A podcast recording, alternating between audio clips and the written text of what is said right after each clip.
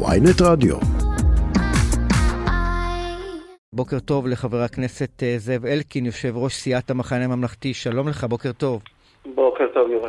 אני שוב, אה, אתה יודע, דוחק רגע את העניינים הפוליטיים אה, לכמה שניות הצידה כדי לדבר על מה שקורה אצלנו גם בטרור, גם בפשיעה בחברה הערבית. הזכרנו כמובן את הרצח הנורא שהיה אתמול באבו סנאן. מה האחריות של הממשלה בכלל לגל, הפיגוע, לגל הרציחות הנורא הזה בחברה הערבית?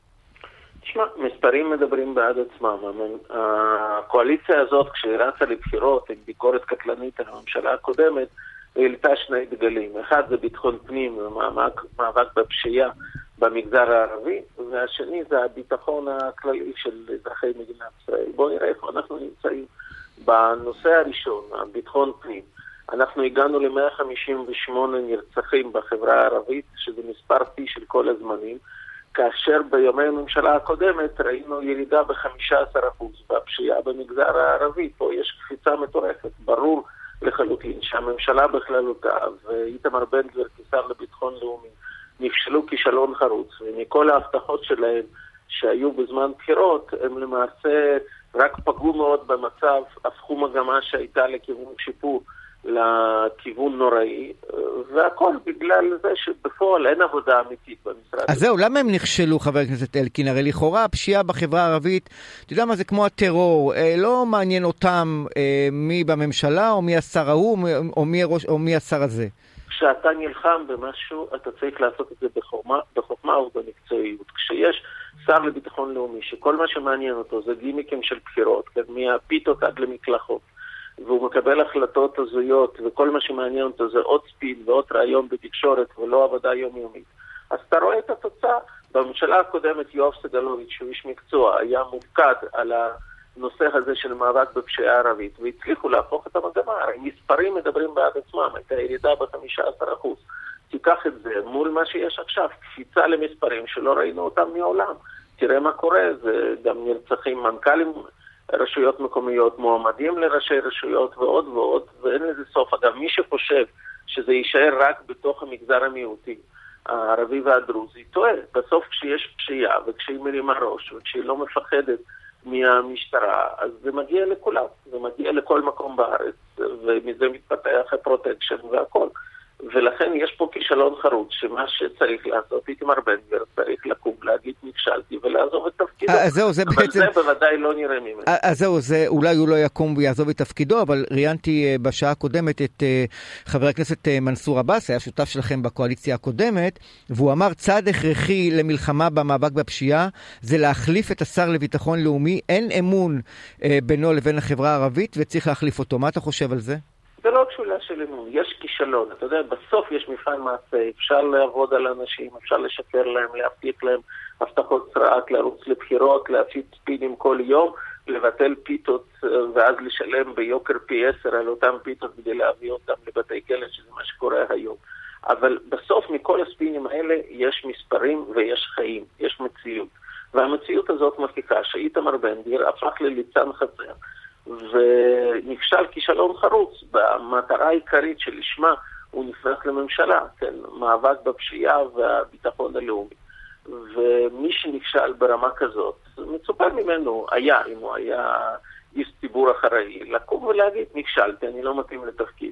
לבקש מנתניהו לחפש לו תפקיד אולי קצת פחות חשוב וקצת פחות משפיע על חיינו, mm-hmm. ולהתחיל שם את שכר הלימוד שלו ב...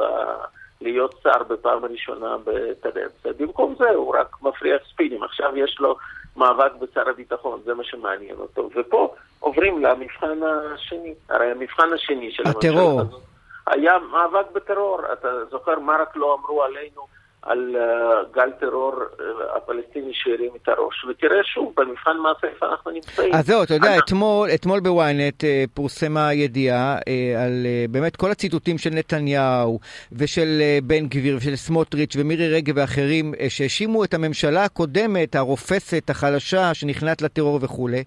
ואני שואל את עצמי, האם, למה אתם, או האם אתם גם מאשימים את הממשלה הזאת בטרור כמו שהאשימו אתכם בפעם הקודמת? אנחנו לא יורדים לרמה שלהם, אנחנו לא מאשימים אותם שבגללם הטרור מרים את הראש. אבל במבחן המעשה, גם במאבק בטרור, הם נכשלו כישלון חרוץ. הממשלה הזאת מכהנת קצת יותר מחצי שנה, ובתקופת כהונתה נרצחו מטרור יותר אנשים ממה שבכל שנת 22, שהם צעקו שזאת הייתה השנה הכי קשה. באמת הגענו לשנה הכי קשה מאז האינתיפאדה השנייה. זה התוצאה של הפעילות של הממשלה הזאת. הם כישלון חרוץ גם במאבק בפשיעה וביטחון פנים, וגם כישלון חרוץ במאבק בטרור ובביטחון של אזרחי מדינת ישראל. אני כבר לא מדבר מה קורה בגבול הצפוני שלנו ובמקומות אחרים. גם כאן כישלון, כי מתברר שלהפריח סיסמאות ולדבר גבוהה גבוהה זה קל, אבל לעבוד זה הרבה יותר קשה. תגיד, אתה אה, חושב שהניסוי הזה אה, נכשל? ממשלת ימין מלא מלא? אני לא חושב, זה לא ממשלת ימין מלא מלא, זה ממשלת דיבורים מלא מלא, זה מה שמאפיין. לא, אבל בסוף ההרכב שלה הוא הרכב הכי ימני שהיה פה לדעתי לא... מאז קום המדינה. לא היינו, אתה יודע, תמיד נתניהו הקים את ממשלותיו מ-96 ואחר כך מ-2016, שהוא חזר פעם נוספת ל... אה, לשלטון, סליחה, 2019, אם אני לא טועה, אה, הוא תמיד אה, הרכיב את זה עם שותפים מהמרכז, אפילו מהשמאל, פה זה פעם ראשונה מימין מלא מלא. ב-2015 כל המפלגות שהיו בימין היו חלק מהממשלה. הייתה ממשלת ימין וימין מרכז כזה, כחלון הוא היה הצלע הכי מתון של הממשלה. לכן אה, היו כל ממשלות כאלה, זאת לא השאלה, זה השאלה היא קודם כל, מקצועיות של האנשים. יש פה הרבה אנשים שהם טירונים בתפקידיהם של כשרים, וגם זה בא לידי ביטוי. השאלה היא, זה עבודה בתוך הממשלה, כל מי שיודע מה קורה יודע לספר שבממשלה הזאת אין בעל בית, כל אחד מושך לכיוון שלו, כל אחד סוחט את נתניהו לכיוון שלו. דיברנו עכשיו על המאבק בטרור. יש שלושה בעלי בית שם, כל אחד נותן הנחיות שונות. סמוטריץ' אומר א', גלנט אומר ב', בן גביר אומר ג'. כל אחד מהם יש יחידות שכפופות לו ביהודה ושומרון. אז הבלגן חוגג.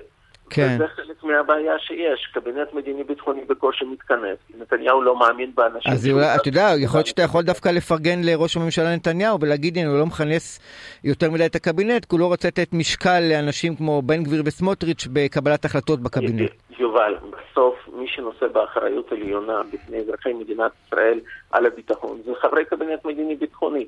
לכן הבעיה היא בזה שהוא ממנה לקבינט אנשים שאחר כך הוא לא סומך עליהם ולא מכנס אותם.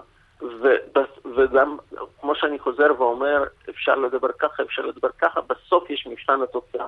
במבחן התוצאה, הממשלה הזאת, בתחום הביטחון וביטחון פנים, לקחה את מדינת ישראל למעשה למקום הכי גרוע שהיא הייתה אולי 20 שנה, כן, אם לא יותר. ואני חושב שמגיע לה ציון נכשל רבתי בעניין הזה. אני כבר לא מדבר על הפגיעה בביטחון בעקבות רפורמה משטרית ודברים נוספים שגם הם פוגעים בכלכלה שלנו, במצבנו המדיני ובכשירות של צה"ל למלחמה, אם חס וחלילה תתרחש. אבל גם בשוטף, נכשלים, כישלון אחרי כישלון. אני רוצה ככה להתקדם איתך ברשותך גם לנושאים אה, הפוליטיים. האם אה, אתם במחנה הממלכתי, האם בני גנץ, מזהים איזשהו סדק ביחסים שבין החרדים לליכוד?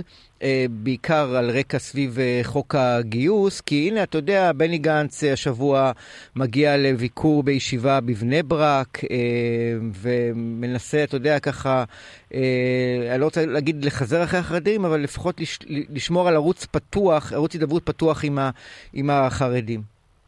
ערוץ הידברות זה תמיד טוב, אבל הנקודה היא כזאת, בסוף מה שאנחנו צופים בו זה תחושה של כוחי ועוצם ידי. המפלגות החרדיות מרגישות שבממשלה הזאת ראש ממשלה הוא בן ערובה מוחלט שלהם, ולכן הם דורשים דברים שמעולם לא דרשו. הרי אני ישבתי מול החרדים בלא מעט משאים ומתנים, כולל בנושא של חוק הגיוס.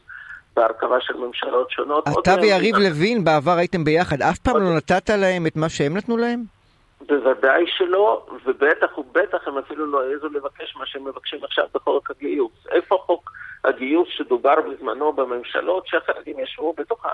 שהוויכוח היה מה בדיוק יהיו היעדים מכסות, יעדים. אבל כולם היה ברור שזה בחוק, מכסות, יעדים, סנקציות כלכליות, הם הסכימו בזמנו שיהיו בחוק. איפה זה ואיפה אנחנו היום, כשאנחנו מדברים לא רק על חוק גיוס שלא יגייס אף אחד, אלא הם רוצים לעגן את זה ברמה של סוג של חוק יסוד, כן, או חוק יסוד מפרט, או פסקת התגברות בחוק הזה, שלמעשה יגידו לעולם לא יהיה שוויון במדינת ישראל, ויהיו פה שתי קבוצות אוכלוסייה שווים יותר ושווים פחות.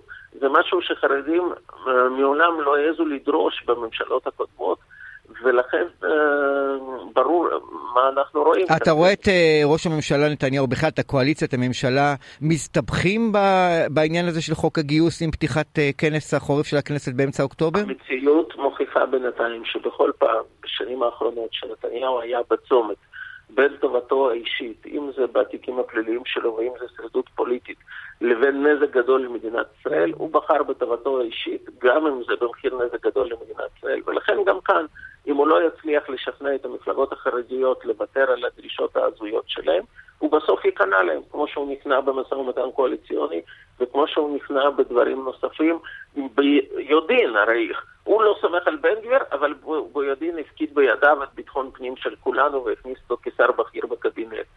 ועוד ועוד ועוד. ולכן uh, אני חושש מאוד שגם כאן תהיה כניעה מוחלטת. המחיר יהיה גם המחיר הקשה כלכלי-חברתי למדינת ישראל, וגם כמובן מצב שבו יקום ציבור גדול במדינת ישראל ויגיד, אנחנו לא מוכנים להיות במצב כזה שיש פה שני ציבורים, יש פה שווים ושווים יותר. כן, אני רוצה עוד אה, נקודה אחת ברשותך, חבר הכנסת אה, זאב אלקין. אה, ההחלטה של שר האוצר בצלאל סמוטריץ' להקפיא את התקציבים לסטודנטים במזרח ירושלים, אני חייב לומר שאני קצת הופתעתי ששמעתי אותך תוקף את ההחלטה הזאת של סמוטריץ'. למה הופתעת? אני הרי הייתי זה שבזמנו הוביל את תוכנית אתה יודע, אמרתי, איש ימין, אולי לא רוצה לתת תקציבים ל... אבל זה בדיוק הנקודה, מה שסמוטריץ' עושה זה בדיוק הפוך מימין. זה דיבורי ימין שפוגעים ב... למעשה בריבונות ובאינטרס הביטחוני והימני האמיתי בירושלים. הרי מה הוא עושה? זה בדיוק דוגמה לחובבנות, בורות, ויכול להיות או שימוש ציני בגזענות או גזענות בפועל. מה הוא עושה? הוא לוקח צעיר ערבי ממזרח ירושלים ומשגר אותו ללמוד באוניברסיטת שכם. אחר כך כולם יגלגלו עיניים ויגידו מאיפה, כשהחבר'ה האלה חוזרים אחר כך לירושלים, הרי יש להם זכות כל רגע לחזור, פתאום יש תשתיות של חמאס וג'יהאד איסלאמי שעושות טרור בירושלים, אגב זה לא רק בירושלים, הם יכולים לנסוע לכל מקום במדינת ישראל, לתל כן. אביב, לכל מקום. ואנחנו במו ידינו לוקחים את הצעירים האלה, מפקירים אותם בידי ארגוני טרור. כדי שיכשירו אותם וישגרו אותם חזרה. אז רגע, אתה אומר מה? אתה אומר שזו החלטה גזענית? אני אומר שזאת החלטה שנובעת מבורות, חובבנות, ואו גזענות, או שימוש ציני בגזענות כדי לשפר נתונים בסקרים, מכה בערבים, זה תמיד מתכון כשאתה בבעיה בסקרים למפלגות מהסוג הזה. באו כל מומחי הביטחון, שב"כ, מל"ל, כולם אמרו לסמוטריץ', זה טעות, זה טעות ביטחונית, כן? זה כבר לא רק ויכוח תקציבים לפה או תקציבים משם, ויכוח... נו, וראש הממשלה נתניהו לא מבין את זה? אתה יודע, הוא איש uh, חכם, פיקח, יודע... וראש הממשלה נתניהו, שמבין היטב מה המשמעות של ההחלטה הזאת, משגר תדרוך לתקשורת שהוא מסכים עם העמדה של הגורמים ביטחוניים, אבל הוא מקווה לשכנע את שר האוצר שלו. אז ככה בדיוק נראית הממשלה שלנו, כל אחד מחליט מה שבא לו. ובסוף הציבור משלם את המחיר של התוצאות הקשות בביטחון. כן. Uh, לסיום, חבר הכנסת uh, זאב uh, אלקין, uh, אתה מאמין שהממשלה הזאת uh, תכלה את ימיה? אני לא חושב שהיא, ומקווה שהיא לא תכלה את ימיה, אבל בוודאי זאת ממשלה שהם כולם נדבקים אחד לשני ולכיסא, כי חולשתם חזקתם. הם רואים את נתוני הסקרים, הם רואים שהם איבדו את הרוב בעם.